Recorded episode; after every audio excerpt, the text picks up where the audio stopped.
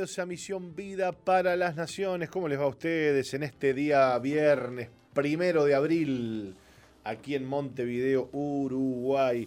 Con una, eh, le cuento que con una temperatura de 17 grados a esta hora, este, soleado aquí en Montevideo. Y bueno, se espera también una tarde soleadita, eh, muy linda, un día hermoso de esos días de otoño que, disfrutamos mucho con esos solcitos que, tanto bien, tanto bien nos hacen. ¿eh? Muy contentos de estar con ustedes y de compartir este programa que va hasta las 13 horas, este, en el cual bueno, vamos a estar eh, trayendo para ustedes palabra de Dios, la lectura hoy de la prédica y bueno, todo lo que el Señor nos permita hoy compartir con aquellos que están acompañándonos como siempre a través de los distintos medios que este, hacen eco y retransmisión de este programa. ¿Cómo le va a usted, Rosana Goitiño? La veo bien acompañada por allí. Este, junto a Mauricio Machado. Toda la unción acá. ¿eh? Toda la unción. Sí, sí, sí. Buen corte de pelo metió. Bien. Este, un degradé en cero ahí. Es un fade de, de Por lo menos tiene algo arriba de, por ahora va, Me da frío.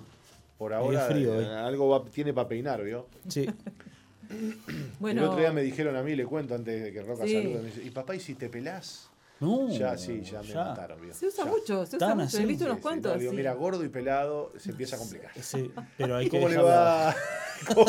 ¿Cómo, le va? Entiendan, entiendan audiencia, entiendan acá que estamos en, un estilista, eh, eh, eh, charlas estilistas acá.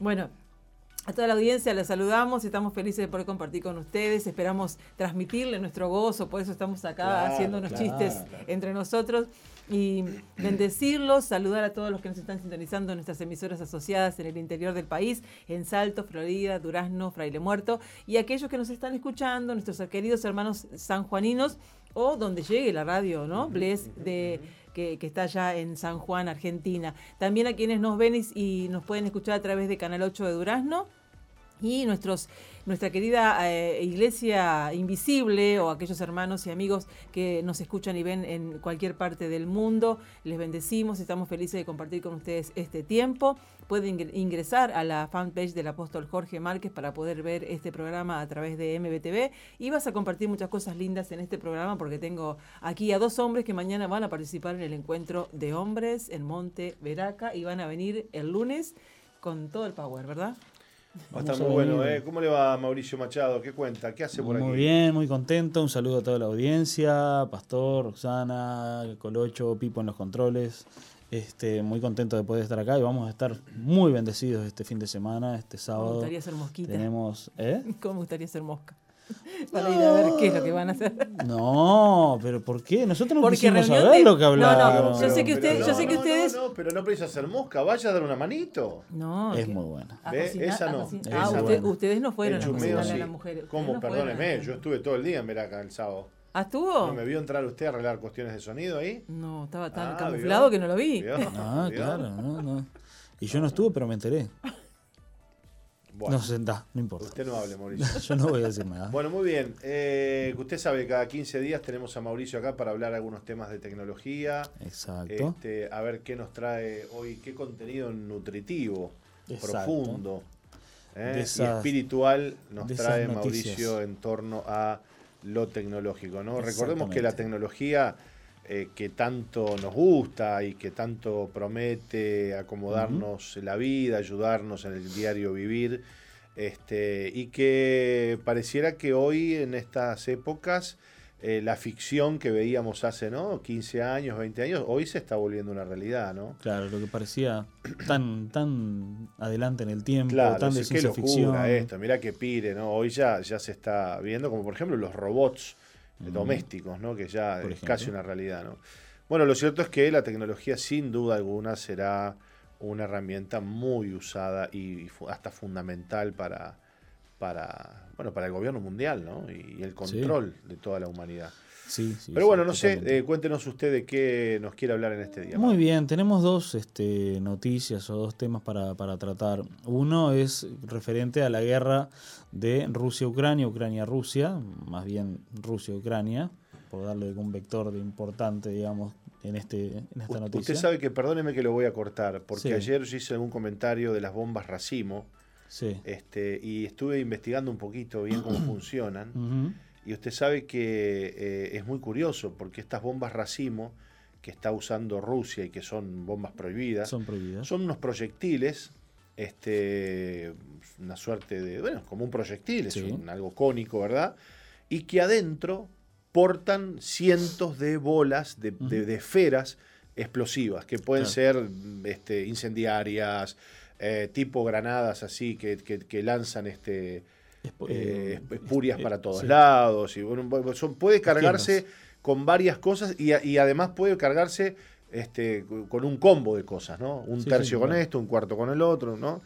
Y cuando la bomba llega a determinada altura, que es la altura de apertura, que se llama, se abren las compuertas del, proyectil que viene descendiendo en picada y se lanzan todas las, los racimos, digamos, las, esas esferas al aire y usted sabe que tiene un poder de destrucción de 400, 400 eh, metros a la redonda. Un proyectil. Un proyectil. Cuatro cuadras destruye. Claro. A la redonda. O sea que un poblado pequeño que puede tener cinco o seis cuadras, de, ¿no? Porque hay poblados pequeños, adiós poblado. Exactamente. Es este. Y sí, obviamente están prohibidas por, justamente porque son. No, no, Armas de destrucción masiva. Sí, no, no, tanto de masivo, pero sí el tema es que las armas en, en guerra tienen que ser pensados con un este con un objetivo específico. Si estamos hablando de un, de un misil que va a un edificio, eh, dentro de todo está permitido dentro de la guerra, vamos a hablarlo así para, que se entienda. Pero un misil de racimo no ataca solamente a ese edificio, sino ataca a objetivos civiles. Entonces, por eso justamente que está eh, prohibido, porque no, no se puede de alguna manera decir, bueno, vamos, se va a atacar solamente a este objetivo militar que es un, eh, es un edificio donde hay inteligencia militar, qué sé yo, cuando no. Explota el edificio, pero explota o, o también este, dañas a, civiles alrededor. Por eso es que está prohibido, pero bueno, lo están usando en esta guerra y es totalmente repudiable, ¿no? Bueno, lo que hablaba de eh, Rusia y Ucrania, bueno, los ciberataques. Eh, hablamos un poco también eh, hace 15 días atrás de los ciberataques que estaba sufriendo Ucrania de mano de Rusia y aunque no eh, los estaban em, de alguna manera adjudicando a Rusia por el tema de que no se podía verificar el, origen del ataque, se sabían que venían desde, desde Rusia, ¿no? Eh, el presidente de Estados Unidos, Joe Biden, pidió a las empresas y organizaciones privadas en su país que cierren sus puertas digitales, alegando que em, informes de inteligencia sugieren que Rusia está planeando un ataque cibernético, ¿no? No solamente hacia eh, Ucrania, sino hacia todos los aliados de Ucrania, entre ellos puede ser Estados Unidos, entre ellos oh. puede ser de todo un poco, ¿no? Las autoridades cibernéticas del Reino Unido también respaldan los pedidos de la Casa Blanca de mayores precauciones de seguridad cibernética, aunque no se ha aportado ninguna evidencia de que Rusia esté planeando un ataque de este tipo. Rusia declaró anteriormente en, eh, que tales acusaciones son rusofóbicas. Bueno. Rusofóbicas. Ya apareció un término nuevo, ¿no? Eh, sí, exactamente. Ahora sos rusofóbico. Sos rusofóbico. Fuerte. Sin embargo, Rusia es una superpotencia cibernética en, un arsenal eh, importante que tiene, ¿verdad? Herramientas cibernéticas piratas e informáticos capaces de ataques disruptivos y potencialmente eh, destructivos. Eh, Ucrania relativamente no se ha visto perturbada, entre comillas, por las ofensivas cibernáuticas rusas, pero los expertos ahora temen que Rusia puede emprender uno de los ataques contra los aliados de Ucrania. Por eso hablamos al principio de que bueno, Joe Biden en Estados Unidos está empezando a, eh, hablando mal y pronto, poner las barbas en remojo por el tema de que no solamente se va a ver afectado eh, Ucrania, o sea, no es el único objetivo o posible objetivo de ciberataque, sino que también todos los aliados de Ucrania, por eso hablaban en el Reino Unido, Estados Unidos y el resto de Europa. Así que bueno, uno de los ataques eh, que se está usando ahora es el Black Energy, que es el eh, ataque dirigido a infraestructuras cruciales, o sea, no solamente de energía, de eh, sistemas de, energía hidráulica, eólica, todo lo que es este de logística importante del país y que tenga algún sistema que puedan tener algún tipo de ataque, lo van a hacer. ¿no? Ucrania a menudo se describe como el patio de recreo de la piratería informática de Rusia, que ha llevado a cabo ataques allí aparentemente para probar técnicas y herramientas. Por ejemplo, en el 2015, una red eléctrica de Ucrania eh, se vio interrumpida por un ataque cibernético llamado Black Energy, que causó un apagón a corto plazo para 80.000 clientes de una empresa eh, de servicios públicos en el este de Ucrania. ¿Cómo haces para pagarle la luz? La llave está controlada por, por, Imagínese. Y es un sistema, no, no, es solamente manual, es totalmente, es un sistema. Qué, impresionante, ¿no? Este, Ahora, uno, uno piensa, y bueno, ¿por qué no hacen una red, este, una intranet, ¿no? Una red que no esté conectada, porque digamos, el, ataque viene por la web, o no, viene por, por internet. Claro. Sí. Entonces, este, y bueno, la respuesta es que es mucho más fácil hoy por hoy usar ya la red de internet que está, que está hecha, que está, que es rápida, claro. este, la fibra óptica, ¿no? Y, todo conecta ahí. Exacto. Después se intenta proteger, digamos, esa red que hiciste, la intentas proteger y para que no quede vulnerable a, cualquier usuario que esté en la red, pero claro. Este, estamos hablando de gente esto y te baja la llave de la luz, ¿viste? Claro, pero no estamos hablando pero ahora imagínate, Mauri, con todo esto de que de, de, los home, de, ¿no? ¿Cómo es este? Eh, la domótica. La domótica, ¿no? ¿Eh? Hoy por hoy casi todas las casas ya tienen sus llaves que son, están conectadas a internet, el horno, que el microondas que está en el internet. Exacto. Este, desde tu trabajo prendés el aire, apagás el aire, y que son dispositivos la que no, las persianas. Claro, son dispositivos que normalmente no tienen, en su casa no tienen la gran seguridad, por así eh, decirlo. Bueno, tenés un routercito ahí con un proxy, qué sé yo. Claro, un routercito de Next, de Antel. el de Antel. Imagínese este, cualquier este, ejército ruso de ciberataques, perfectamente podría decir, bueno, vamos, todo lo que es domótica en Uruguay, eh, todas las heladeras se las vamos a prender, se las vamos a pagar. Así se les pudre la leche. Bueno, eso lo hace la UTI acá, así que. Bueno, estamos comparando, no comparemos. No, no, que tenemos Pero, muy buenos servicios. ¿no? Claro, se sí, tuve que cambiar la tenemos buenos porque la UTE aprendía a pagar, aprendía a pagar. Ah, sí. Bueno, tuvimos inconvenientes bueno, parecidos. Eso lo paga la UTE, ¿eh? ¿eh? Eso lo paga UTE. Eso lo paga UTE.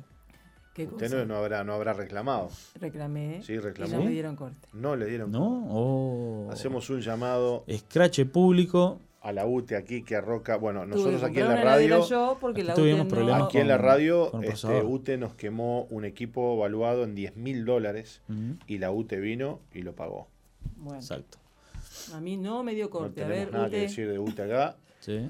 A Colocho una vez le, le, le, le tuvo, le, dio una patada el, el cable ahí y no le pagaron tampoco. Y no le pagaron nada. Menos mal que mi casa le, le haría bien alguna... un shock eléctrico, ¿no? Un shock eléctrico para, para uno por semana. Para despertar, sí sí sí, sí sí sí, Es lo que le dijo el médico. Shock eléctrico o enema, pero no, no todavía no, no, sabe. Estamos con el shock eléctrico todavía. No. No le hace efecto. No le hace efecto, dice. Bueno, dice aquí... Estamos este, entrando en zonas complicadas.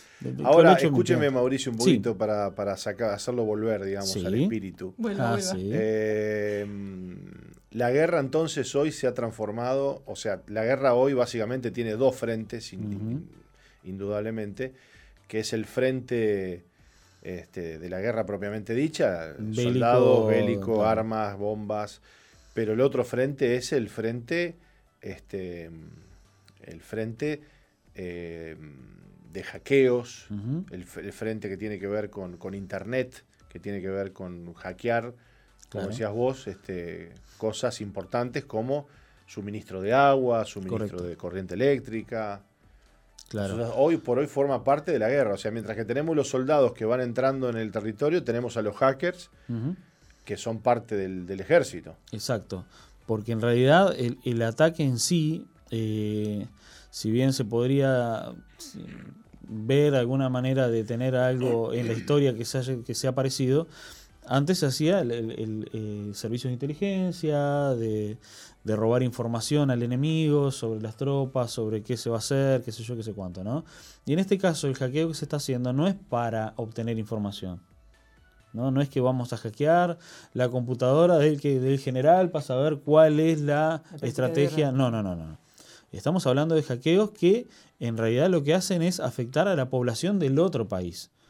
¿Para qué? Para bajar la moral, para eh, causar pánico, para que haya caos en la, en la sociedad y de alguna manera tener la forma de desestabilizar al enemigo en ese sentido, ¿no? Ese es el objetivo, porque en realidad no hay pérdida de datos, no se roban eh, datos en este tipo de ataques que estoy hablando, ¿no? Pero bueno, hay otros tipos de ataques que son un poco más eh, peores, digamos, ¿no? Eh, NotPetya, que es destrucción incontrolable. Esto es el otro tipo de ataque de ciberataque, ¿no? Se cree que el Note ya es el ataque cibernético más costoso de la historia y las autoridades de eh, Estados Unidos, Reino Unido y eh, Unión Europea han culpado a un grupo de hackers militares rusos. El software destructivo se ocultó en una actualización de un popular software de contabilidad utilizado en Ucrania, pero se extendió por todo el mundo destruyendo los sistemas informáticos de miles de empresas y causando daños por aproximadamente 10 millones de dólares. Acá. Un mes antes se acusó a los piratas informáticos de Corea del Norte de causar una gran interrupción de, con un ataque similar. Eh, los, eh, el criptogusano WannaCry es un tipo de virus eh, codificado datos de aproximadamente eh, 300.000 computadores en 150 países. Eh, este el WannaCry te, te encriptaba los datos. Eh, encriptación es una forma de eh, cambiar, digamos, el tipo de archivo. No puedes tener acceso al archivo y solamente se puede desencriptar con una clave que eh, te lo da eh, la persona o el hacker que te está encriptando los, datos, o sea, tus archivos de Word, tus fotos, tus fotos del nacimiento de tu hijo, tenías todo en tu computadora en una carpeta, se infectó la carpeta, te encriptó los archivos y de alguna manera te... Eh, ¿Cómo se puede decir? Lo peor de todo, los archivos están ahí. Exacto. Pero están bajo, bajo, bajo, bajo clave, digamos. Están bajo clave. el tema es que normalmente te pide, o sea, se deja un archivo de texto que dice que sus archivos fueron encriptados con tal virus. El, original es WannaCry, pero hubieron muchas variaciones. Eh, que em, te pide como un rescate, que vos pagues un rescate para que ellos te puedan, te den la clave para desencriptar tus archivos. Nunca te da nada. Mucha gente pagó y obviamente no desencriptaron nada. O sea, perdiste los archivos y perdiste plata. Entonces, este tipo de ataque fue eh, masivo y fue... Aquí en Uruguay hubieron unos cuantos. Es más, aquí en este edificio hubo una, computadora que fue infectada con un virus similar o mutante del el WannaCry y se perdieron muchos archivos de un campamento de 2014. Más datos no puedo dar. Eh, y se perdió se perdió bastante información. Y le pone ¿Y por qué una, tipo... le pone una especie de, de, halo misterioso, sí, sí, más datos no puedo dar. Bueno, sí, porque, denuncia, porque no puedo dar porque no tengo. sí, bueno, lo que pasa es que quién te desencripta Exacto. Eso, ¿no? Exacto. ¿Quién te desencripta eso? Exactamente. o sea que em, cualquier cualquier computadora, cualquier usuario está vulnerable. Cualquier persona es vulnerable, no solo... Sí, por supuesto. Claro. Sí, sí, por supuesto, por supuesto. Sí. Salvo que use Mac, porque para Mac no hay virus. No es del todo cierto, pero sí. Le tengo que dar la derecha de una, llevo, 15 años usando Mac y jamás nunca tuve un virus en la computadora, ni, ni uso antivirus tampoco. No es necesario. Para Mac no es necesario. Bueno, vendamos un órgano y la mitad de otro para comprar una Mac. en ese caso, la seguridad. Lo que ¿Eh? usted se ahorra en, dolores de cabeza. Sí. Y claro. Sí, está, no tiene virus, pero tampoco es que tenga del todo seguridad, si vamos al caso. Pero sí usa, igual usa antivirus. Eh, le voy a le voy avisando que este eh, OS X es el sistema más seguro del mundo. No, no lo digo por ese sentido, lo digo porque Mac, justamente porque Apple tiene acceso a, información que usted pueda tener en su Mac. Sí, y, Bill Gates tiene acceso a tu computadora porque no tenés seguridad ni tenés, todos los virus arriba. Atrás de Windows. Estamos en la misma. Estamos en la misma. No importa lo que usted, qué dispositivo usted use, este, cada compañía y cada marca se encarga de, de, de crear, digamos, una sensación de seguridad.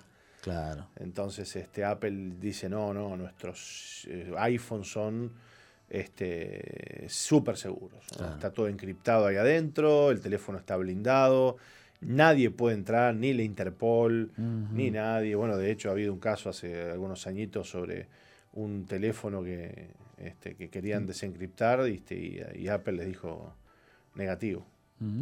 Y tuvo problemas con el gobierno de Estados Unidos, sí, sí, con, La, con, la, justicia. Este, porque, bueno, hay que vender seguridad. Pero hoy por hoy todo te traquea, ¿no? Este, todo, todo. Google te traquea, sabe dónde estás, sabe dónde fuiste, sabe que le llegaste. Sabe lo que te este, gusta, saben tus gustos, todo, todo, todo, lo que querés comprar. Digamos, este, en la medida que crece la, la, tecnología, también crece eh, la, la, la, falta de privacidad, digamos, ¿no? Este, si vos querés hacer uso de la tecnología, tenés que asumir que vas a perder tu privacidad. Por supuesto, no le ves la cara a nadie, ¿no? No le ves la cara a quien te está... Este, hoy todos los software que se instalan en, las computadoras y en los teléfonos te piden que controlar esto, que controlar lo otro, que controlar aquello. Y las compañías van tratando de, apañarse para, mejorar la seguridad, pero lo cierto es que este, todo va a ser así y va a llegar un momento en el que, bueno, ya vamos a dar por hecho, ¿no? Eh, por ejemplo, cuánta gente que usa, sin ir más lejos, eh, eh, la, ubicación en tiempo real de, de, WhatsApp. Claro, por ejemplo. Este, ahora Mauri hace unos minutos me mandó la ubicación en tiempo real. Este, y, bueno, y aplicaciones no, entonces que te permiten, este, por ejemplo, tener a toda la familia y saber a dónde están en tiempo real, ¿no? Este, porque los va traqueando. Eh, el, software, vos decís, qué lindo, qué bárbaro, mi familia en tiempo real. Sí, bueno, pero claro. la compañía que te vende ese software o que te lo da gratis. También sabe dónde está tu familia. También sabe dónde está tu familia. Exacto. Entonces nos vamos acostumbrando al hecho de que, bueno, ya compartimos nuestra ubicación, compartimos nuestros gustos, hacemos publicaciones en las redes sociales, subimos fotos de nuestros hijos, de lo que comemos, de lo que no comemos, de dónde estamos, de lo que estamos haciendo. Por lo tanto, este, la privacidad ya sí, sí. Ya no es privacidad. Ya no es privacidad. Y este, lo, más fuerte de todo esto es que bueno, nuestros hijos ya conviven con esa idea. Exacto, exacto. Nosotros los más veteranos y desconfiados, por lo menos tenemos cierta, cierta cosa de desconfianza. Nuestros hijos ya ni siquiera eso. Este, ya para ellos es un hecho, es una realidad porque nacieron bajo ese dictamen, digamos, o bajo esa cuestión cultural este, y que de alguna manera va abriendo paso a lo que va a ser el control del gobierno mundial, en donde, bueno, la privacidad no va a existir. Claro. Porque imagínate vos una marca que se instale en la mano derecha o en la frente, que esté conectada al móvil por NFC y que esté traqueando continuamente no solamente tu ubicación, sino tus signos vitales, tu temperatura corporal, tu oxígeno en sangre. ¿Cuántas cosas más podría ser? Mm, Infinidad de cosas más podría ser eso. Y continuamente y continuamente. Sí, se puede arrastrar también. Eh, se hablaba hace un tiempo, leí una, nota sobre eso justamente, de, tomar datos biométricos e información del cuerpo que se puedan utilizar para qué. Y por ejemplo, saber a qué horario usted tiene eh, la mayor cantidad de endorfinas en el cuerpo, saben que usted está más alegre y más propenso a que le puedan vender algo. Por ejemplo. así. Claro. Dios mío.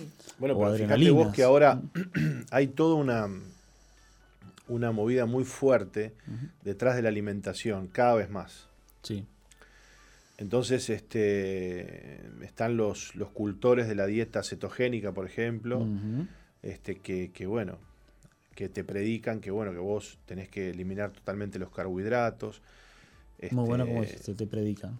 Eh, claro. Es, es, así. Y es que tenés que, que, tenés que comer grasas saludables y bueno, y bueno, este, entonces este, pero ¿qué pasa? Detrás de eso está también la necesidad de medir la glucosa en sangre y la cetosis, que también es una medida que se hace con un medidor parecido al de la diabetes. Entonces hay una muchacha que ha descubierto, en base a medirse, que puede comer cosas que está prohibida para la dieta cetogénica. Por ejemplo, una banana. Una banana, o te comes una banana y te sube el azúcar volando. Sí. Porque tiene mucho azúcar. Claro.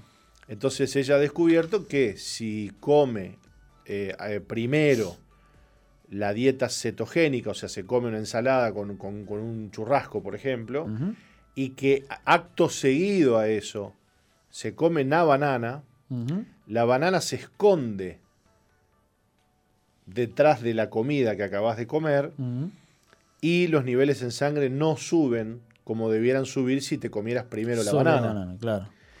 Entonces ella ha hecho un montón de mediciones de ese estilo y eh, ha comprobado que puede ingerir cosas prohibidas después, escondida detrás de lo que...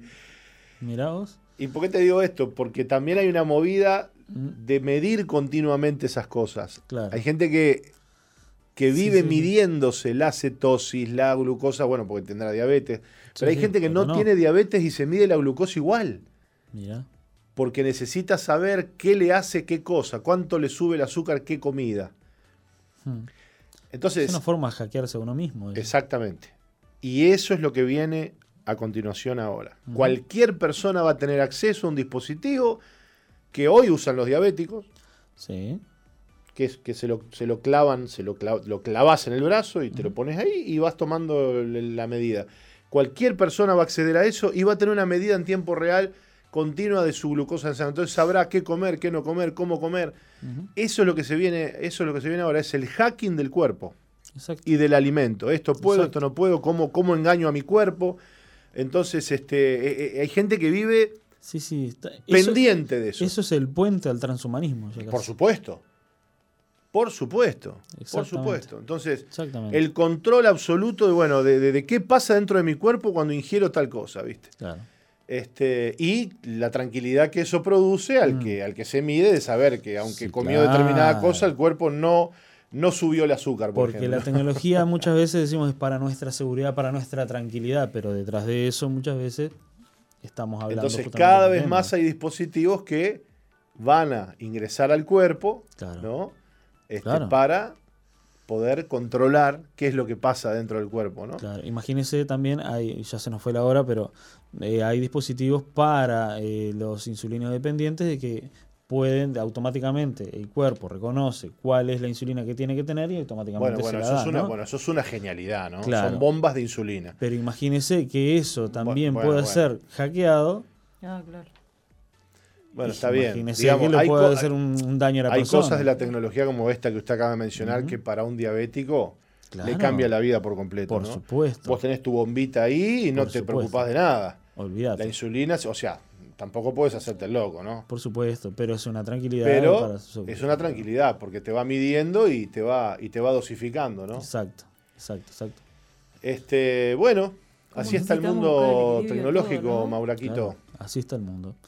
Así está el mundo. Como decía Roxana, es, qué importante es tener el equilibrio en este tipo de cosas también, ¿eh? aprender el equilibrio. Que tan difícil es en este mundo. Claro, pero tampoco podemos vivir aislados de la tecnología e ignorantes de ella. Exacto. Porque hay gente que, que, repele estas cosas y dice, no, no, a mí no me vengas con esto, a mí no me importa, pero después a llorar al cuartito, porque si vos, dice, este, mi, pueblo perece porque le faltó conocimiento. Entonces a veces este, rehuimos el conocimiento de estas cosas porque las consideramos vanas, pero lo cierto es que la tecnología hoy por hoy ha, cobrado y está cobrando un, lugar sumamente importante ¿no? en, la sociedad en la que vivimos. ¿no? Por supuesto. Muy bien, gracias Mauri. Muy bien. Un gran abrazo para usted y, y, nos vamos despidiendo de la audiencia por el momento para una pausita, Roca. Volvemos y volvemos enseguida de la pausa. No cambies la sintonía. Enseguida regresamos con Misión Vida.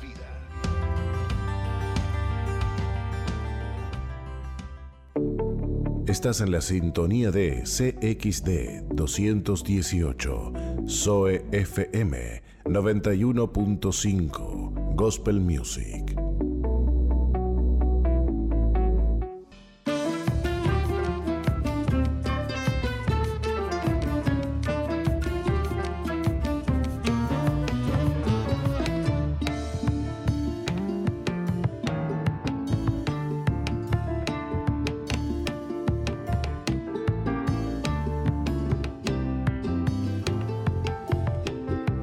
Continuamos con Misión Vida. Roca, cuénteme qué mensaje. No hemos dicho nada a los medios de comunicación, o sí, hemos dicho algo. ¿Sí? ¿El teléfono lo dimos? no, Ah, ese no. El 094-929-717 es el WhatsApp de SOFM. para que puedas comunicarte con nosotros, enviarnos tu saludo. Y el 095-333-330 es el WhatsApp de Misión Vida, donde vos podés hacer tu pedido de oración porque cada día la Iglesia Misión Vida ora por los pedidos que llegan a ese WhatsApp, así que eh, animate. Eh, si tenés algún familiar que está enfermo, que está pasando alguna necesidad, que está pasando algún momento difícil, o vos mismo, podés comunicarte al WhatsApp de Misión Vida 095-333-330 o comunicate con nosotros a SOEFM, aquí el programa de Misión Vida para las Naciones, al 094-929-717. Estábamos escuchando, Pastor, para que no me pregunte después, Vivo para exaltarte de Javier, de Javier Van Rel.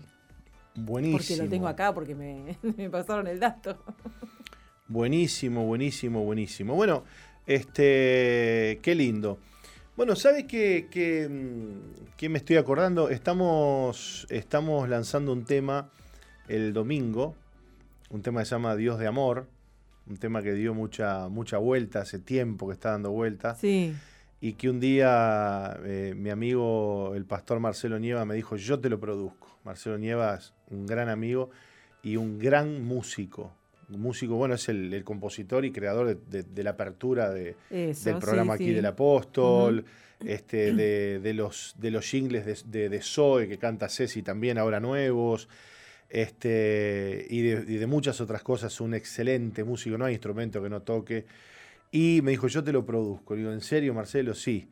Y bueno, y el domingo vamos a lanzar este tema que habla de mi testimonio. Wow. Se llama Dios de Amor. Pero ¿sabe qué se me ocurrió? Sí. Presentar el tema aquí hoy, ahora. Ahora no, en el, en el corte que viene. Ah, sí, sí, buenísimo. ¿Qué le parece? Me encanta. ¿Le gusta la idea? Sí, sí, sí. ¿Me deja usted? No esperemos hasta el domingo. ¿Usted me da permiso? No, yo no le doy permiso. ¿Usted puede hacer, acá? No, no, no, no, no, espere, espere, espere, tampoco puedo hacer. Pero una van premier, así como una. Exacto. ¿Eh? ¿Para no qué sé qué opina Mauri, que lo debe tener por ahí al video. Hágame un cambio de cámaras abrupto, si, si, si se puede técnicamente. Eso, bárbaro, dice que sí.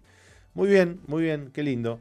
Este, Dios de Amor se llama el tema, lo vamos a presentar a, a las 12, ¿le parece? Bueno, sí, sí. Me a las 12, ¿eh?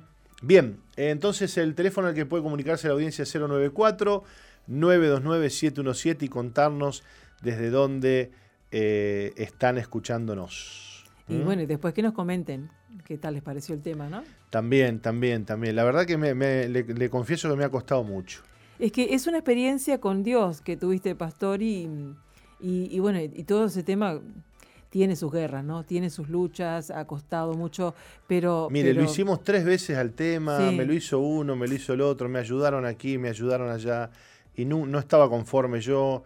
Este, y, a veces uno, qué sé yo, quiere eh, que las cosas estén más, más, más este, pulidas y esto y lo otro, y bueno. Este, bueno, pero lo, cierto es que de tu experiencia con Dios, eso lo hiciste de todo tu corazón. O sea, nosotros escuchamos todos los días temas, que canciones que, Dios mío, los mensajes que tienen, pero cuando alguien está contando una experiencia de vida, de cómo Dios eh, vino a, a, tu vida, eso yo creo que va a llenar el corazón, el alma de, de aquellos que, los están, que lo están escuchando. Qué lindo. Bueno, no sé, Mauri me manda una foto acá, no sé. Ah, se le colgó la, la, la, máquina. Bueno.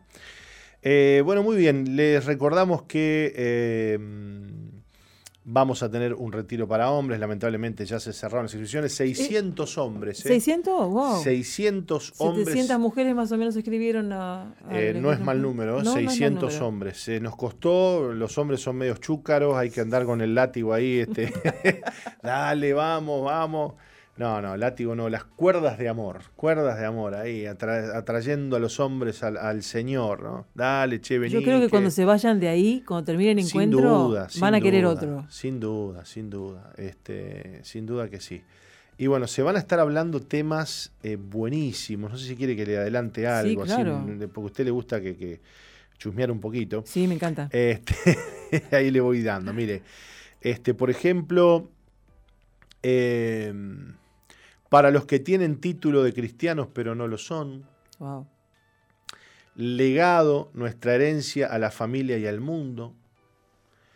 Falta de visión con respecto al trabajo, la familia y el ministerio. La sexualidad, el placer, el pecado. El almuerzo, ¿eh? asado con verduras horneadas. Ahí, ahí, ahí se va poniendo usted celosa porque no, no Sí, sí, Dios va a tener que obrar en mi corazón. A las 15 horas, consejos sobre salud masculina. Esto va a estar a cargo de un profesional de la salud, un doctor. Ah, qué bueno. Y luego, eh, el hombre como sacerdote. Mujeres sin sacerdote, entre paréntesis. Y bueno, y luego este, la despedida. ¿eh? Variadito está. Muy variadito, muy lindo, una bendición. Qué una bendición. Así que bueno, muy contentos los hombres de poder compartir este, este, este retiro. Y mañana va a ser un día lindo, ¿no? Retiro de un día. Mañana va a ser un día muy lindo, por lo que nos dicen. Así que bueno, todo redondito. redondito, Me alegro. Le voy leyendo mientras que nos vamos preparando para la lectura de la prédica del día de hoy. Sí. Eh, le voy leyendo y vamos reflexionando en Corintios 12, 9, que dice, y me ha dicho, bástate mi gracia, porque mi poder se perfecciona en la debilidad. Por tanto, de buena gana me gloriaré más bien en mis debilidades, para que repose sobre mí el poder de Cristo. La victoria de los creyentes es posible solamente para aquellos que están completamente derrotados. Bueno, estas frases tremendas eh, que a veces nos cuestan entender, ¿no? ¿Cómo, ¿Cómo, que la victoria y cómo que derrotado, ¿no? Porque hay como una contradicción ahí, ¿no? Pará, pará, pará. Pero si estoy derrotado no estoy en victoria, ¿no? Qué cosa, ¿no? Dijera un amigo, dice, una dicotomía. La victoria de los creyentes es posible solamente para aquellos que están completamente derrotados. Cristo está viviendo dentro de ti y Él en ti hará lo que te es imposible hacer. Las fuerzas de Cristo no son usadas para suplementar lo que te falta para hacer la obra de Dios, ¿no? A ver si se entiende esto. No es que, no es que el Señor le añade a tu fuerza. No, al Señor no le sirve nuestra fuerza. Exacto. ¿Se entiende? Sí, sí, Porque en realidad no tenemos poder espiritual los hombres. Los hombres estábamos muertos en nuestros delitos y en nuestros pecados. Nuestro espíritu estaba muerto y por ende imposibilitado de poder generar vida espiritual. Por lo tanto, cuando Cristo viene a nuestras vidas, él nos da su vida espiritual en lugar de la muerte nuestra. ¿Mm? Por eso dice, el vivir de Cristo en ti no es usado para remendar agujeros existentes de tu egocéntrico vivir. Cristo desea vivir en ti y por ti. Siempre que te esfuerzas en tus fuerzas, Cristo no puede vivir en ti ni puede hacer nada. Qué gran verdad, sí. Y los hombres somos muy propensos a esto, ¿no? Cuando, cuando nos sentimos mal o cuando estamos en medio de una crisis, ahí agachamos la cabeza, Padre, sí, ayúdame, Señor. Esto le pasa mucho a los hombres, ¿no? Hombres que, que, de repente eh, eh, son quebrantados por distintas situaciones y vienen al Señor y el Señor les empieza a restaurar, les empieza a bendecir y empiezan a levantar cabeza y cuando empiezan a levantar cabeza, che. Se olvidaron. Sí, te he visto. sí. No me acuerdo, ¿no? Eh, pero Cristo quiere vivir en nosotros y a través de nosotros, ¿no? Eh, con Cristo y nuestro viejo hombre viviendo en nosotros, se genera un gran problema. Porque Cristo y el viejo hombre no pueden convivir. Algunos quieren hacer amigo a Cristo del viejo hombre, ¿viste? Pero el viejo hombre, dice la Biblia, está viciado viciado de los pecados que ha cometido. El viejo hombre carga con los pecados que ha cometido desde que nació el ser humano. Entonces, ¿qué deberíamos hacer? El problema se resuelve si uno de los dos residentes se muda. Y yo prefiero mudarme yo. Y bueno, ahí está el tema, ¿no? Hay que algunos no quieren mudarse. no quieren Pobre de mí sin el Señor. Este, yo, agregaría algo. el problema se resuelve si uno de los dos muere. Cristo no va a morir. No, Porque está vivo y ha resucitado. El que tiene que morir soy yo. La salvación que Dios provee es que el viejo hombre sea crucificado juntamente con Cristo para que solamente Cristo resida en ti. Eso es victoria. Y aquí tenemos frente a nosotros una, uno de los temas más importantes del Evangelio. El Evangelio no resucita al viejo hombre, lo crucifica y lo deja clavado ahí. Eh, hay versiones que dicen se desactiva el viejo hombre. ¿Y cómo se desactiva? Clavado en la cruz. Quien ha resucitado es Cristo y el viejo hombre tiene que estar clavado ahí en la cruz. Cuando eso es posible, cuando eso sucede, entonces ahí es donde se manifiesta nuestra victoria. Que no somos nosotros los que hablamos, es Cristo. Que no somos nosotros los que, los que tratamos con nuestra familia, es Cristo en nosotros.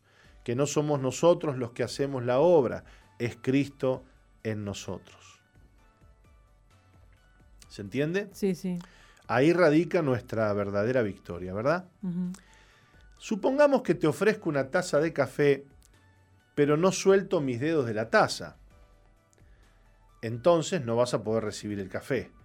Así también es el asunto con Dios. Él espera que tú te sueltes totalmente antes de que Él pueda tomarte en sus manos y encargarse de ti. Si esperas que Dios cuide de ti tomándote en sus brazos antes de que sueltes tus manos, no tienes que tienes agarradas tan fuertemente de ti mismo, estarás esperando en vano. Él nada puede hacer sino esperar pacientemente que sueltes y ceses de controlarte a sí mismo. Solo entonces te toma en sus brazos y se encarga de ti. Wow, yo leo esto y se me pone la piel de gallina, mire.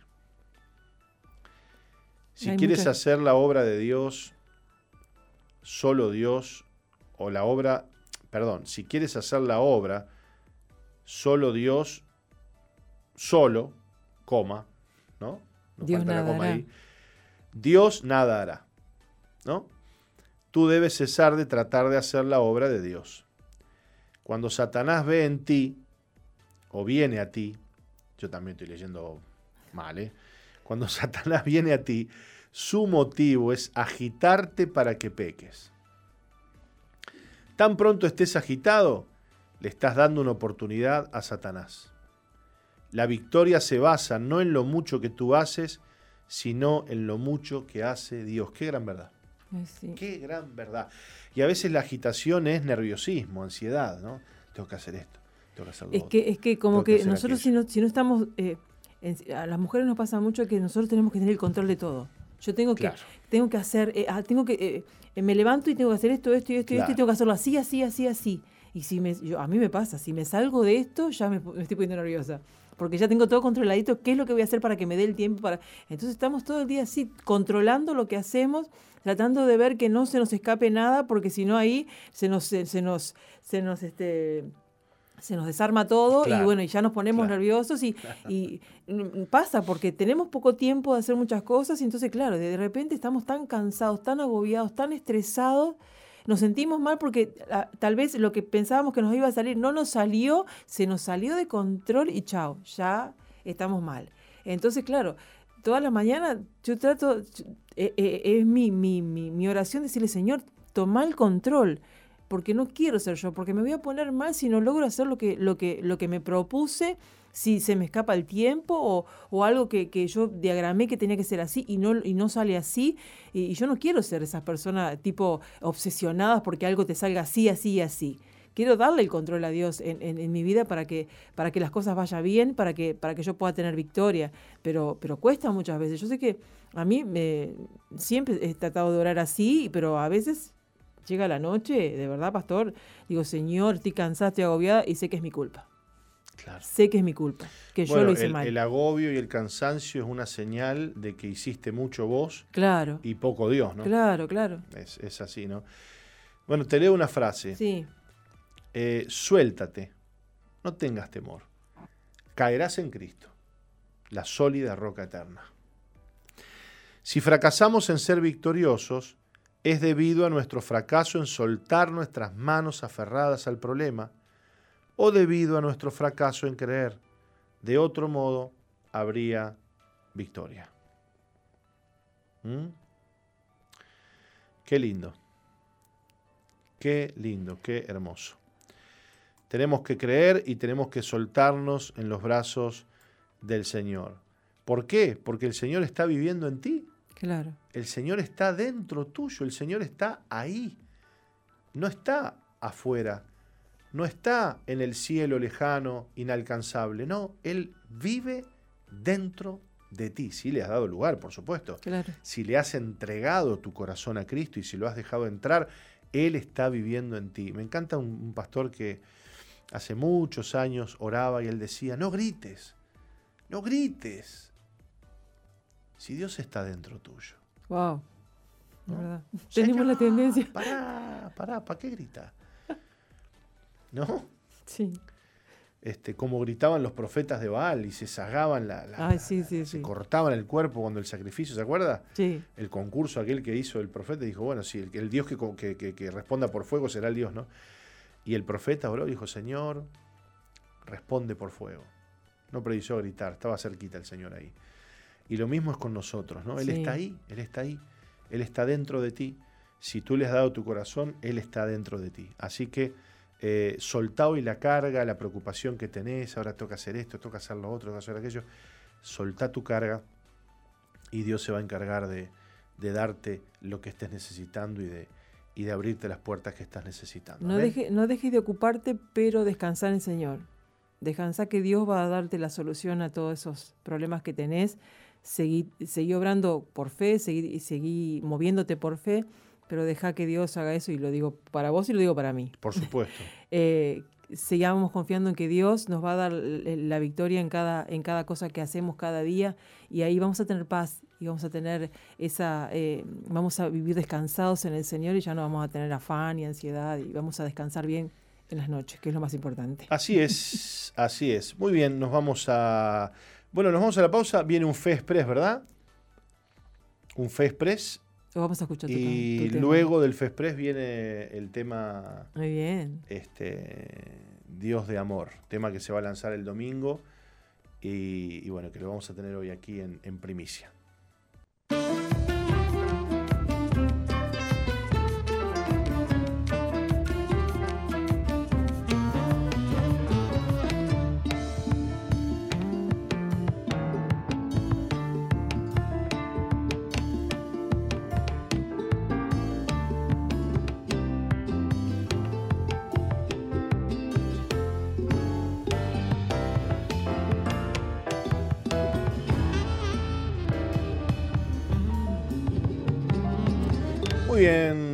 Gustó el tema, Roca? Me gustó, claro que me gustó. Mm. Es, un testimonio y para mí eso tiene, tiene, tiene mucho. Me, encanta cuando una persona está contando su testimonio y la verdad que está precioso el tema, Pastor. Bueno, eh, le debemos la producción al pastor Marcelo Nieva. A Marcelo Nieva, a todos los que han estado atrás del trabajo. Está. Ha hecho un trabajo excepcional. Y, agradecerle también a, otros que, que me hicieron otras versiones del tema, que al final no, salieron, pero que también metieron guitarras, metieron batería, metieron, anda por ahí Jonathan Grajales, anda por ahí Matías Espinosa, este, anda por ahí mi amigo el profe Martín, que me grabó el bajo del tema. Este, y bueno, está, al final terminamos este, con esta producción que, que la hizo Marcelo Nieva y, quedó hermosa realmente, realmente hermosa.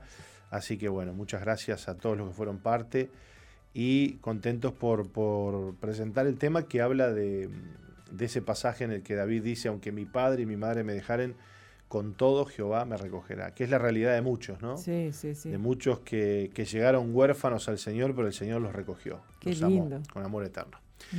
Vamos a leer para ustedes la justicia de Dios y la del hombre, así se titula la prédica que el apóstol compartiera con la iglesia y que hoy vamos a leer para ustedes eh, junto a Roxana.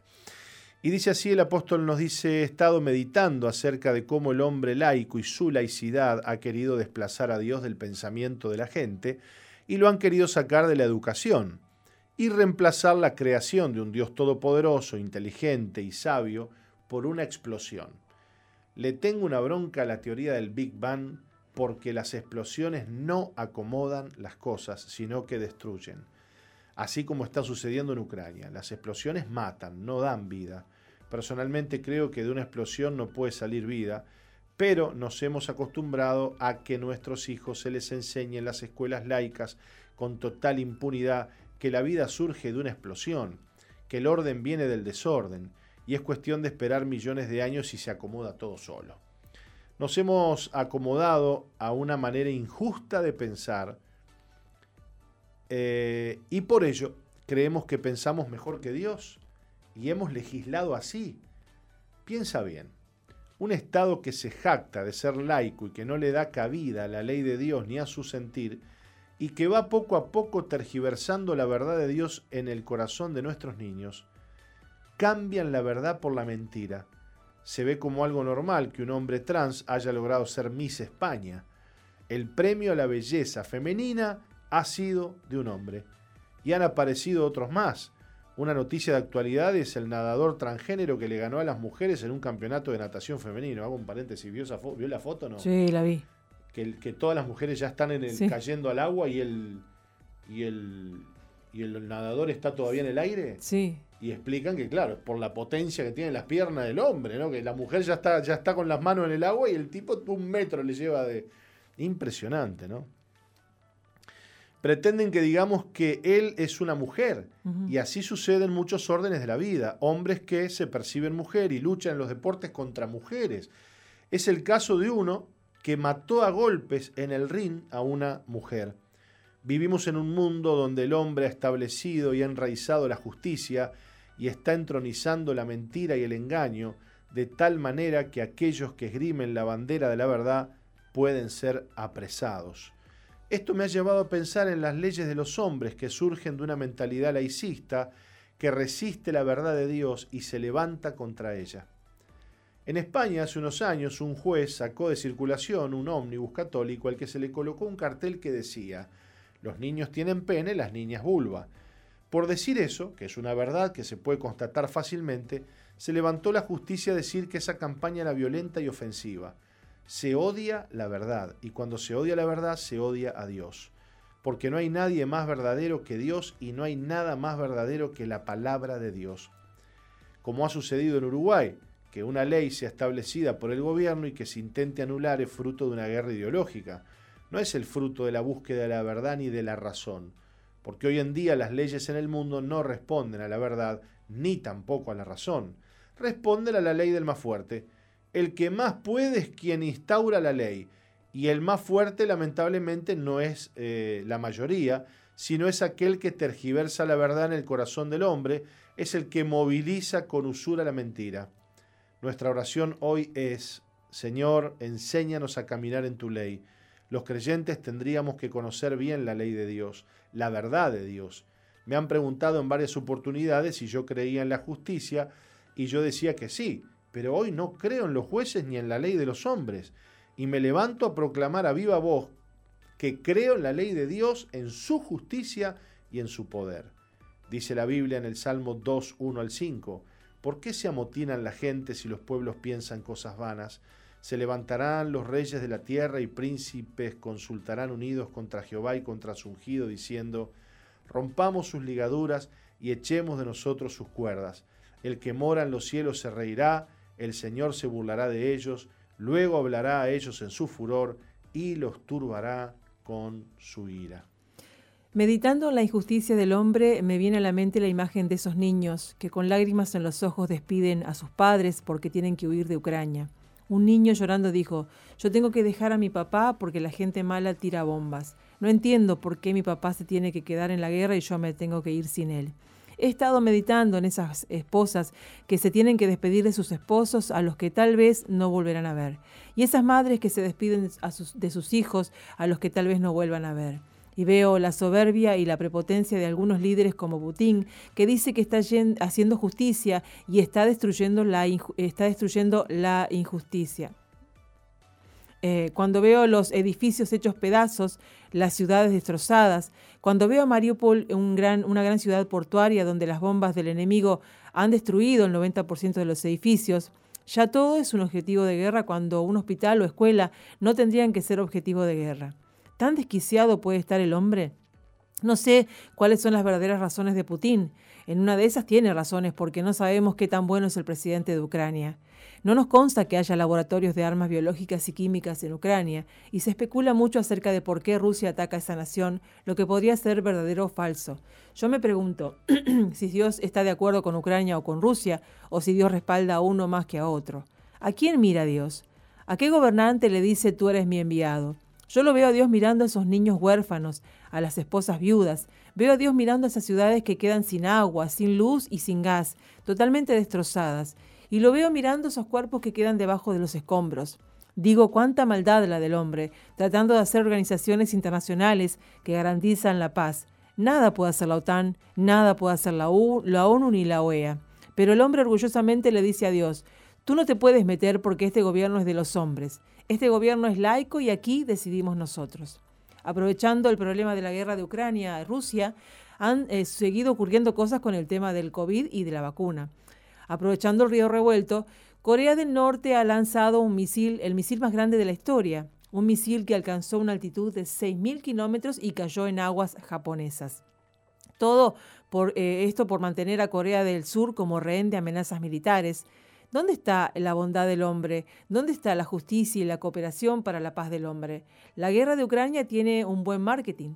Poco más de 100.000 personas se calculan que han muerto, pero en Yemen se calcula que han muerto centenas centena de miles de personas y así hay pérdidas en otras guerras como Irán, Afganistán, etc. Y todo obedece a la justicia del hombre y a su pensamiento. Mientras nosotros celebramos que Uruguay se clasificó para el Mundial. Qué paradoja. Nosotros estamos celebrando que vamos al Mundial en Qatar, donde se va a gastar mucho más dinero que en la guerra de Rusia para celebrar eh, goles. Pastor Martín, le Bárbaro, perdóneme que estaba escuchándola atentamente y pensé que había hecho una pausa para seguir. Eh, muy bien. Eh, ¿Qué debo hacer como hijo de Dios? Pregunta. Y yo le pregunto al Señor, ¿cuál es mi lugar? ¿Qué quieres de mí, de los pastores y de la Iglesia Misión Vida? Me parece que puedo vislumbrar el pensamiento de algunos que dicen, ¿y yo qué voy a hacer si no soy nadie y no tengo recursos? Por lo que sabemos, Putin fue un niño que nació en un hogar sin recursos. Conoció la miseria y la impotencia. Sin embargo, hoy es presidente de una nación y domina. No es que como eres poca cosa y pobre no podrás lograr, nada. Dios puede hacer grandes cosas con cualquiera que se ponga en sus manos. Dios puede hacer algo grande contigo. Moisés no se había propuesto ser el libertador y formador de una nación, pero Dios lo llamó y él se puso en sus manos.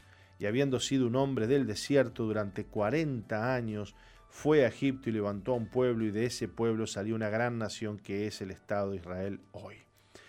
Dios está buscando quien haga su voluntad para mostrarle al mundo su justicia y su poder. Yo creo que en este tiempo se va a levantar, se van a levantar héroes que van a caminar contracorriente. Leemos en el Salmo 10:16, Jehová es rey eternamente y para siempre, de su tierra han perecido las naciones. Quien reina no es Putin, no es Biden, ni ningún otro presidente, ni la Unión Europea reina.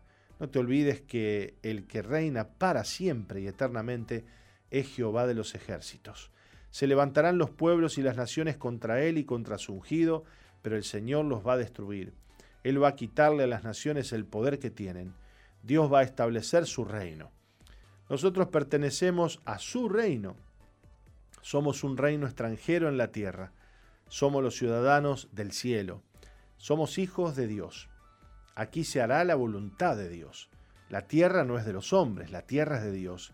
Y Él se la da a los hombres y los hombres administran la tierra de Dios. El Señor está preparando un ejército, un pueblo y una familia que llevará las riendas de la tierra. Los mansos heredarán la tierra, dice su palabra. Los hijos de Dios heredarán la tierra. Recuerdo cuando me preparaba en el ejército y me hacían poner firme y me decían, ponga cara de hombre. En ese tiempo estuvimos a punto de entrar en guerra con los chilenos y un sargento nos decía, vamos a cruzar la cordillera y le vamos a abrir la panza a los chilenos y vamos a comer sus entrañas. Hoy soy un soldado del reino de los cielos, nos cuenta el apóstol. Pertenezco al ejército de Dios. El hombre no hace justicia, Dios hace justicia. Aprende a establecer diferencia entre las leyes humanas y las leyes de Dios. Nosotros debemos aferrarnos como nunca antes a la palabra de Dios. La ley de Dios es la verdad y la justicia.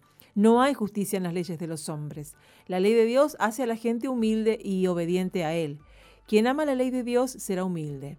Dice la Biblia en el Salmo 10, 17 y 18. El deseo de los humildes oíste. Oh Jehová, tú dispones su corazón y haces atento tu oído para juzgar al huérfano y al oprimido, a fin de que no vuelva más a hacer violencia el hombre de la tierra. En el año 2012 escribí un libro titulado Gobierno Mundial y Fin del Mundo, y cité una frase de un personaje muy importante, la cual dice que la ley no obedece a la razón, sino que obedece al más fuerte, y el más fuerte es quien impone la ley. Y hay hombres soberbios que creen eso, y lo están intentando porque quieren imponer leyes por la fuerza. Nos están prometiendo que para el año 2030 no vamos a ser dueños de nada, no vamos a tener nada, pero vamos a ser felices. El gobierno mundial nos va a dar todo lo que necesitamos. Eso lo está imponiendo, lo está imponiendo por fuerza. El poder económico compra a los gobiernos. No, no han tenido, no han entendido que el más fuerte es Dios y la ley de Dios prevalecerá. La razón y la verdad la imponen Dios y la ley es de Dios. Los oídos del Señor están atentos a aquello que buscan en su rostro.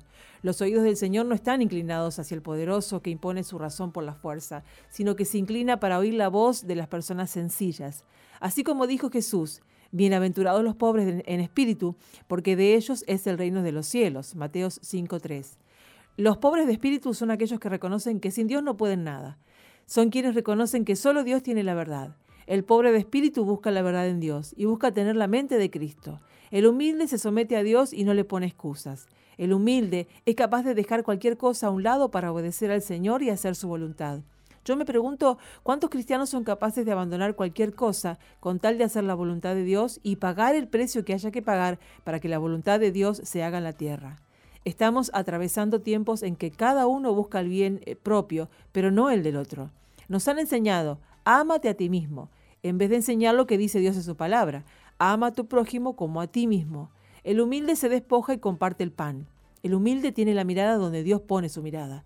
No mira quién es más poderoso en la guerra de Rusia contra Ucrania. El humilde mira al huérfano, sea ruso o ucraniano.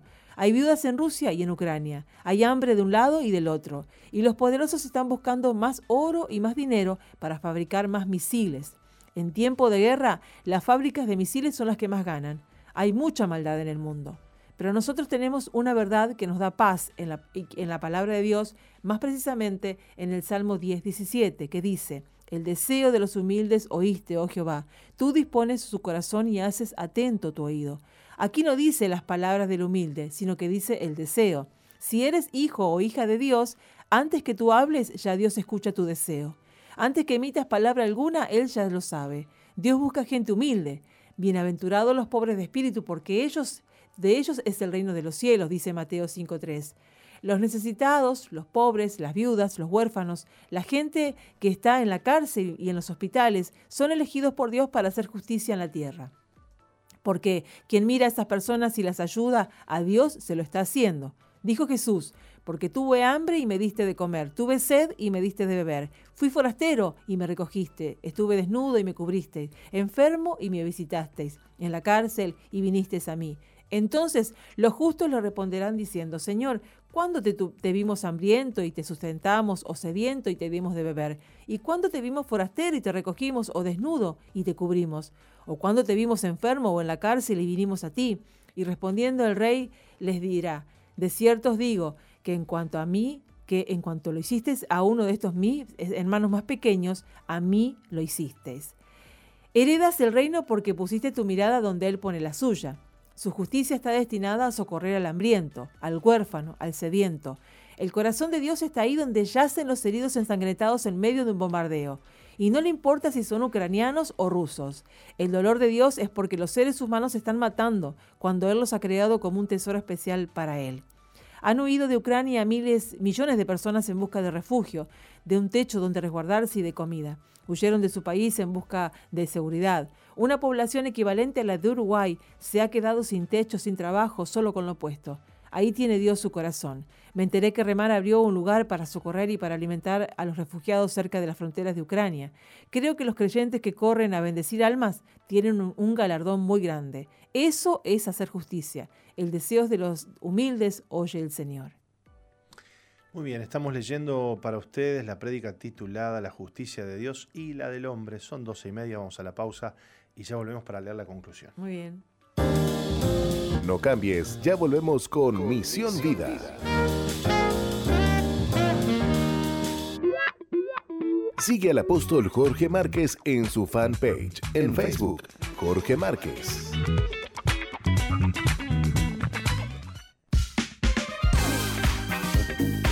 Misión Vida, ahora más 2.0. Interactúa con nosotros en la red, en Facebook, Misión Vida 2.0 o ingresa en nuestro website www.misionvida.org.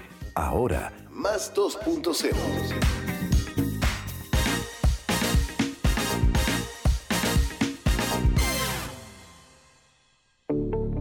Estás en la sintonía de CXD 218, SOE FM 91.5, Gospel Music.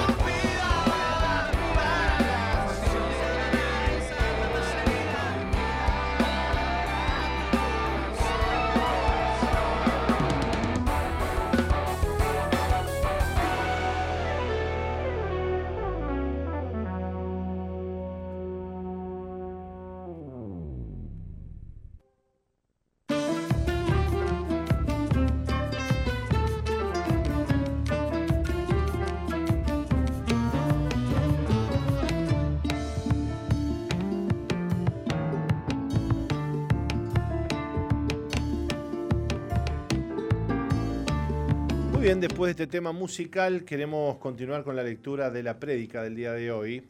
Esta prédica eh, que se titula La justicia de Dios y la del hombre. Gran diferencia, ¿no? Sí. Examínate cuáles son tus deseos. No lo veo a Dios saltando de alegría por un país que clasifica para el Mundial.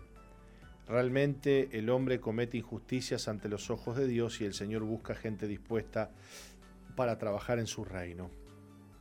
El deseo de los humildes oíste, oh Jehová, tú dispones su corazón y haces atento tu oído para juzgar al huérfano y al oprimido, a fin de que no vuelva más a hacer violencia el hombre de la tierra. Yo sé lo que Dios está haciendo. Él está haciendo planes para que el hombre deje de hacer violencia en la tierra. Dios no tolera la violencia en la tierra ya están amagando con desatar una tercera guerra mundial y las naciones miran atónitas y no entienden lo que está pasando, es que mientras más poder tenga el hombre, más va a destruir el planeta. Dios quiere un pueblo consagrado. Cuán agradecido estoy que en Uruguay estamos pasando bien, pero ¿hasta, hasta cuándo durará? Porque el corazón de los uruguayos es duro y no es humilde. No creas más que eres humilde. Uruguay es uno de los países que más rechaza a Dios. ¿Crees que esto es humildad? Uruguay pide a gritos ser quebrantado. No te creas que el favor de Dios va a durar si no hay un pueblo que se levante a luchar en oración y en ayuno por esta tierra. Viene un mal grande sobre, sobre la tierra, pero la justicia de Dios es para siempre y eternamente. Dios hará justicia, ese Dios que conoce los corazones. Yo ando buscando hombres y mujeres que se consagren 100% al reino de Dios. Tengo mi mirada puesta en algunos que debieran ser pastores y no lo son. Es que están muy ocupados. El trabajo les demanda mucho tiempo y necesitan descanso, pero sé que debo orar y pedirle a Dios que envíe obreros a la mies porque la mies es mucha y los obreros son pocos. ¿Qué va a ser de mí si Dios me llama? ¿Qué hago con mis bienes? Y si Dios me falla, ¿cómo voy a alimentar a mi familia? Si piensas así es porque crees en un Dios mentiroso o crees en un Dios que va a satisfacer todas tus necesidades. Muy bien, esta prédica se titula, repito, La justicia de Dios y la del hombre. Preciosa palabra que ustedes pueden volver a ver eh, en el canal de YouTube y seguramente en la plataforma Jorge Márquez Uy. Este, si no está ya, prontito va a estar. Sí, y bueno, pueden ingresar a la página de misionvida.org, que también puedes ingresar a través de la plataforma de, de mismo a la página de Misión Vida, y ahí vas a encontrar eh, lo que son los mensajes eh, del cielo. Buenísimo, buenísimo, buenísimo. Bueno, muy bien, eh, tenemos que irnos a una pausita, en, dentro de unos minutitos nada más viene el testimonio del día de hoy. Jessica, Torena, está con nosotros aquí prontita ya para dar su testimonio, así que la vamos a hacer pasar aquí al estudio mientras que vamos a la pausa, así que no se vayan. No cambies, ya volvemos con Misión, Vida.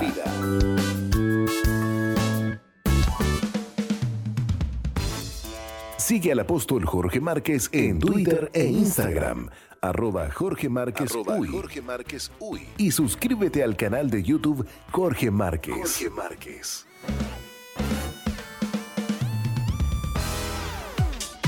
MBTV, Televisión para las Naciones. Excelentes contenidos para todo público. MDTV. Ingresa a nuestro website www.misionvida.org y cliquea en TV en vivo. En TV en vivo. Televisión para las Naciones.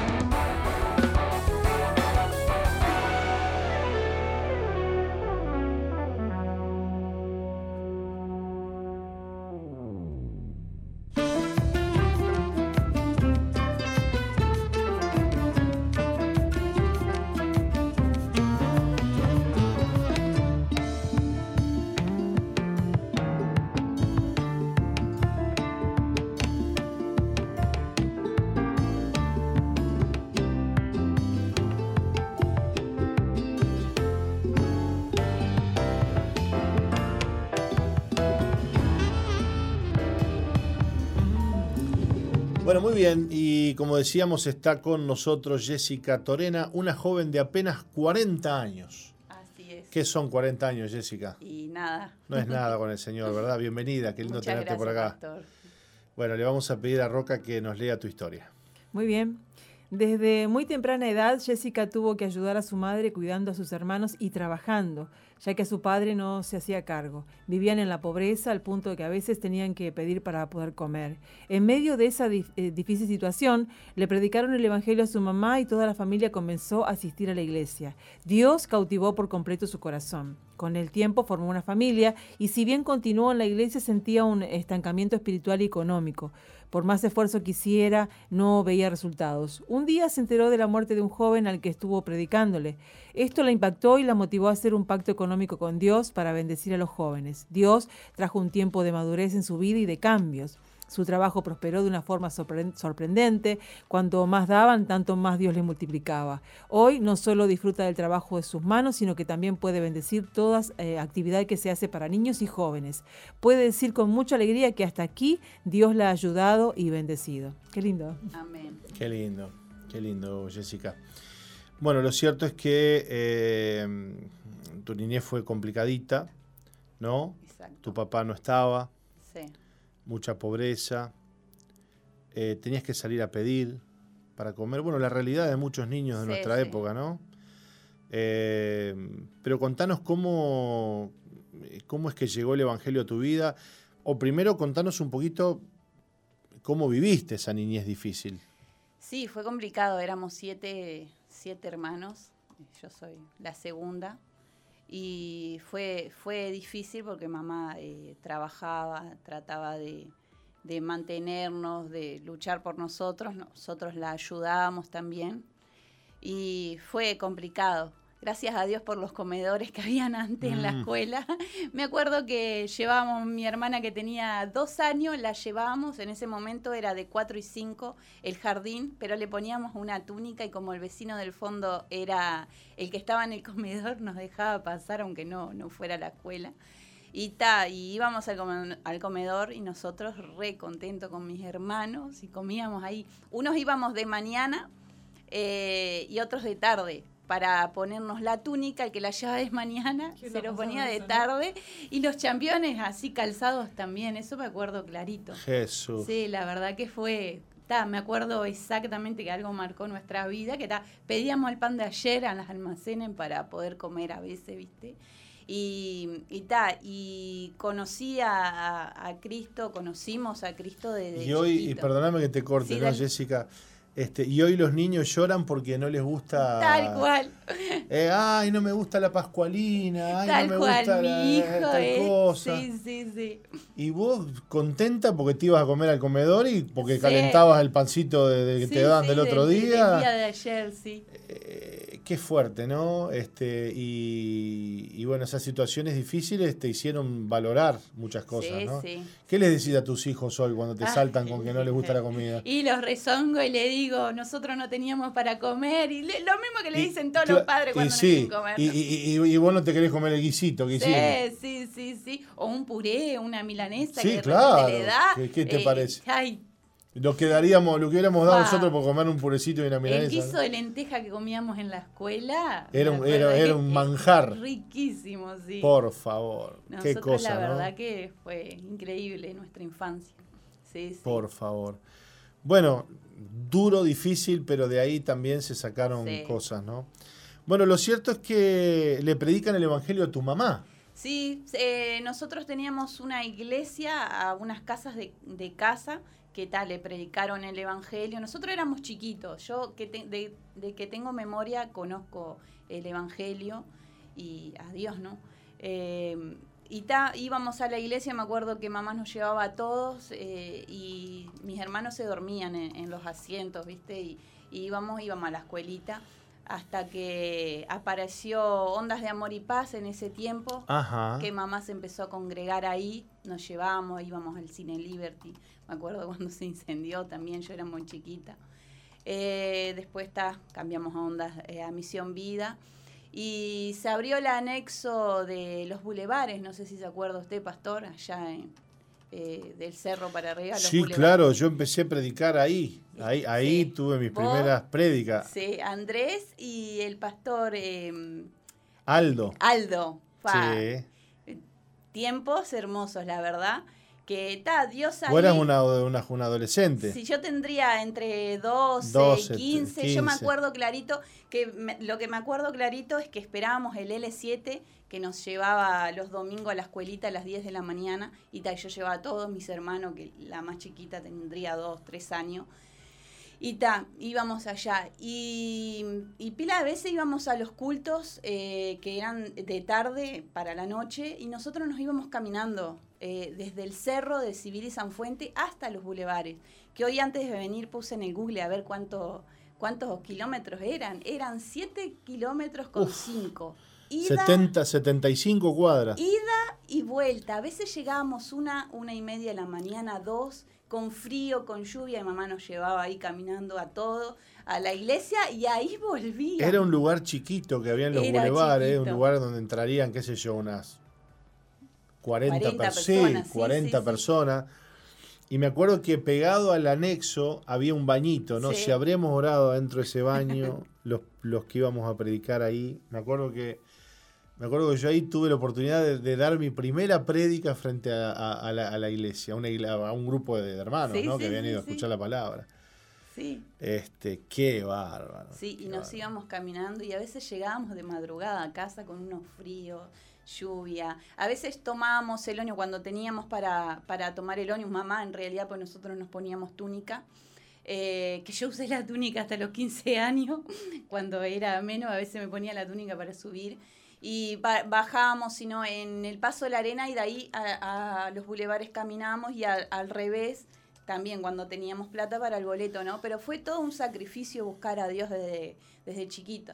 Y a los 15 años, eh, eh, yo me acuerdo que llevaba a mis hermanos a la escuelita y en un culto de niños eh, me enamoré de, Dios. Tuve un encuentro con el Espíritu Santo y, fue lo que cautivó más mi vida y más, más el no querer ser igual a los demás, querer buscar de Dios, querer hacer su obra ¿no? y seguir adelante. ¿no? Claro. eso fue lo que impactó una de las veces mi vida, Dios, ¿no?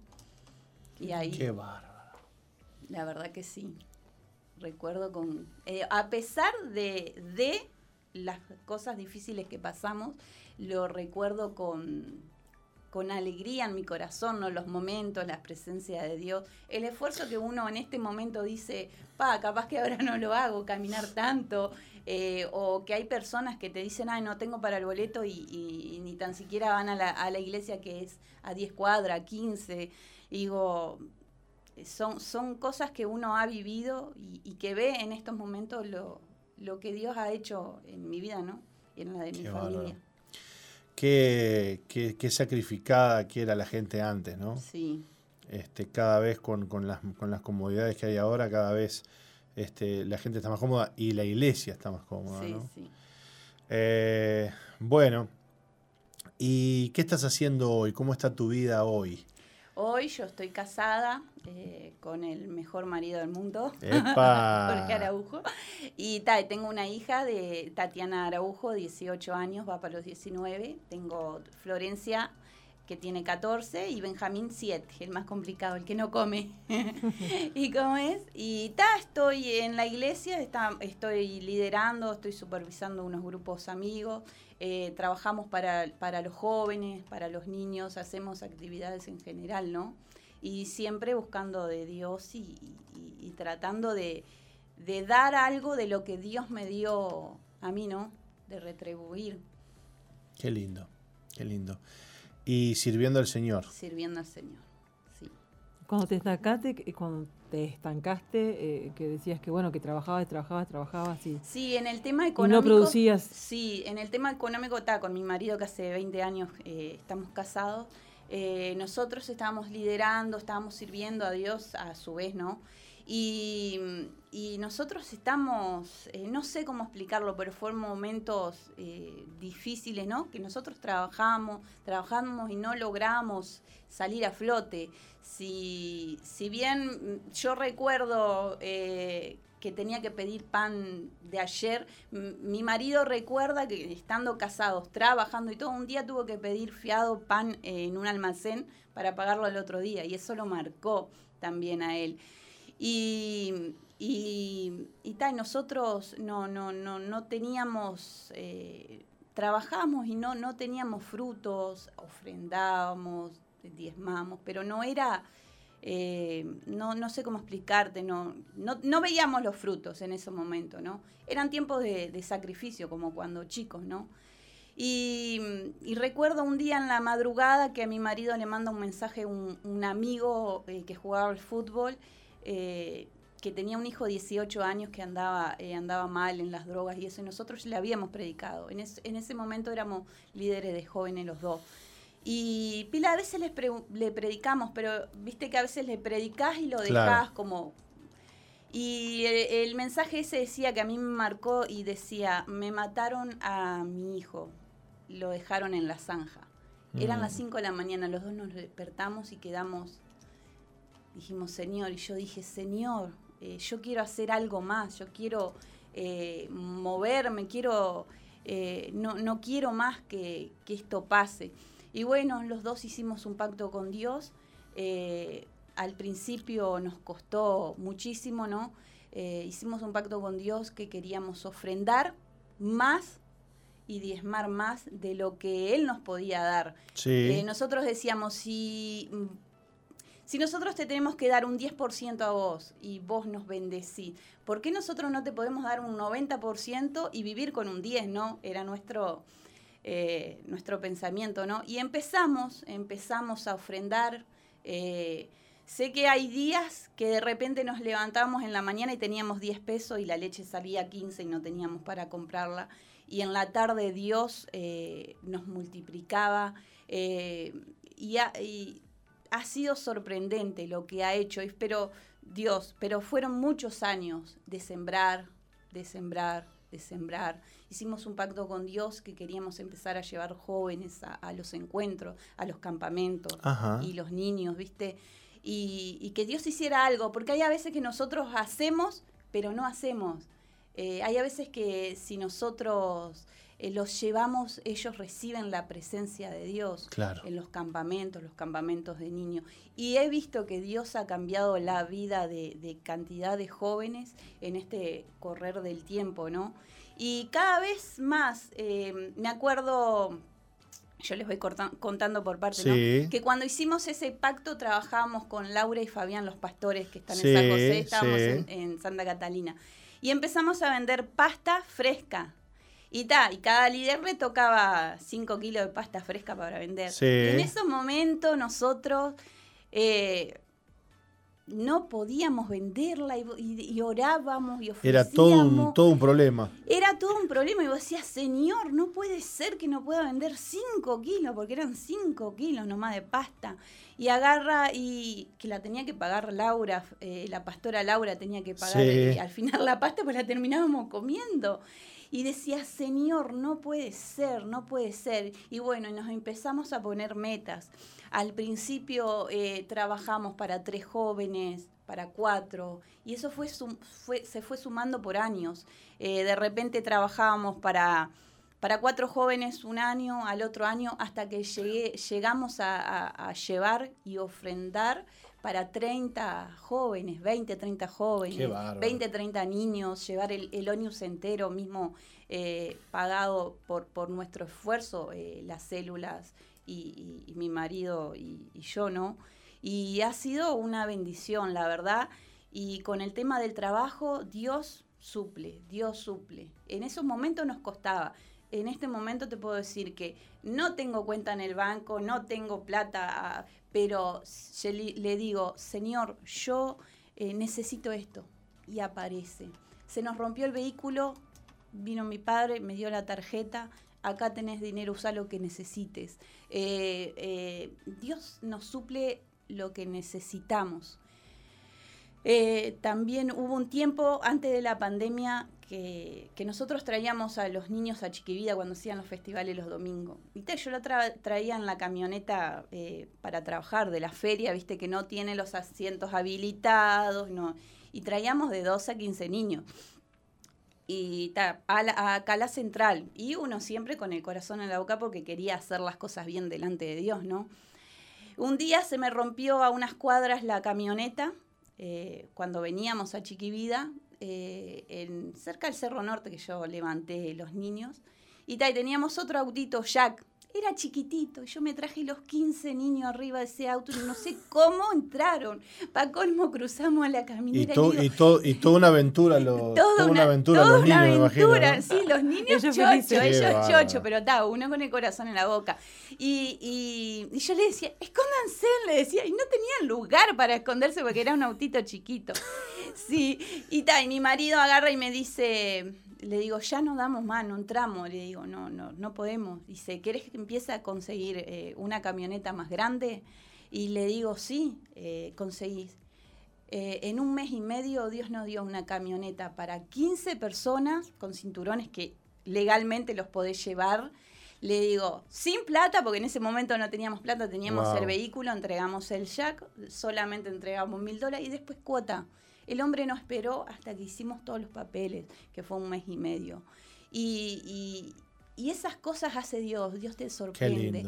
Me acuerdo que Félix, el pastor Félix decía, eh, cuando Dios te da la visión, te da la provisión. Y en esos momentos no lo entendía porque no teníamos la provisión.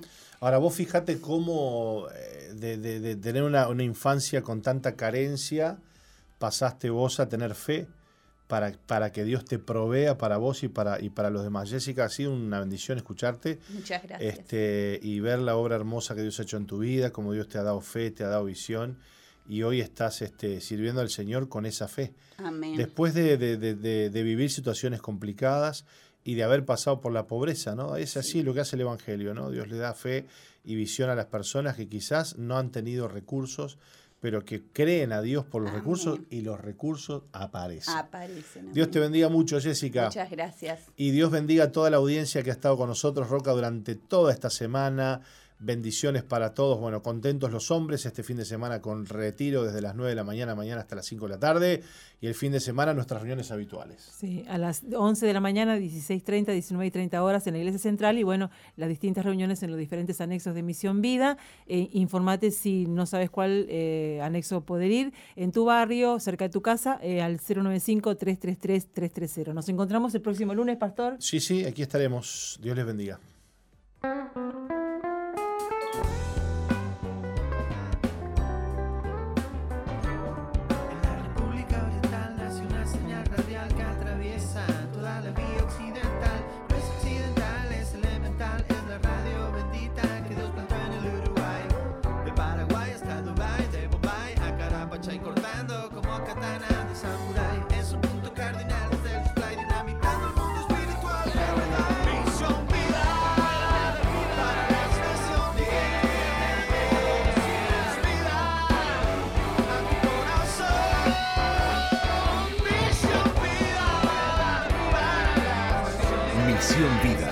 Iglesia que Dios plantó en Uruguay para que juntos alcancemos lo imposible, presentó su programa exclusivo que conduce el apóstol Jorge Márquez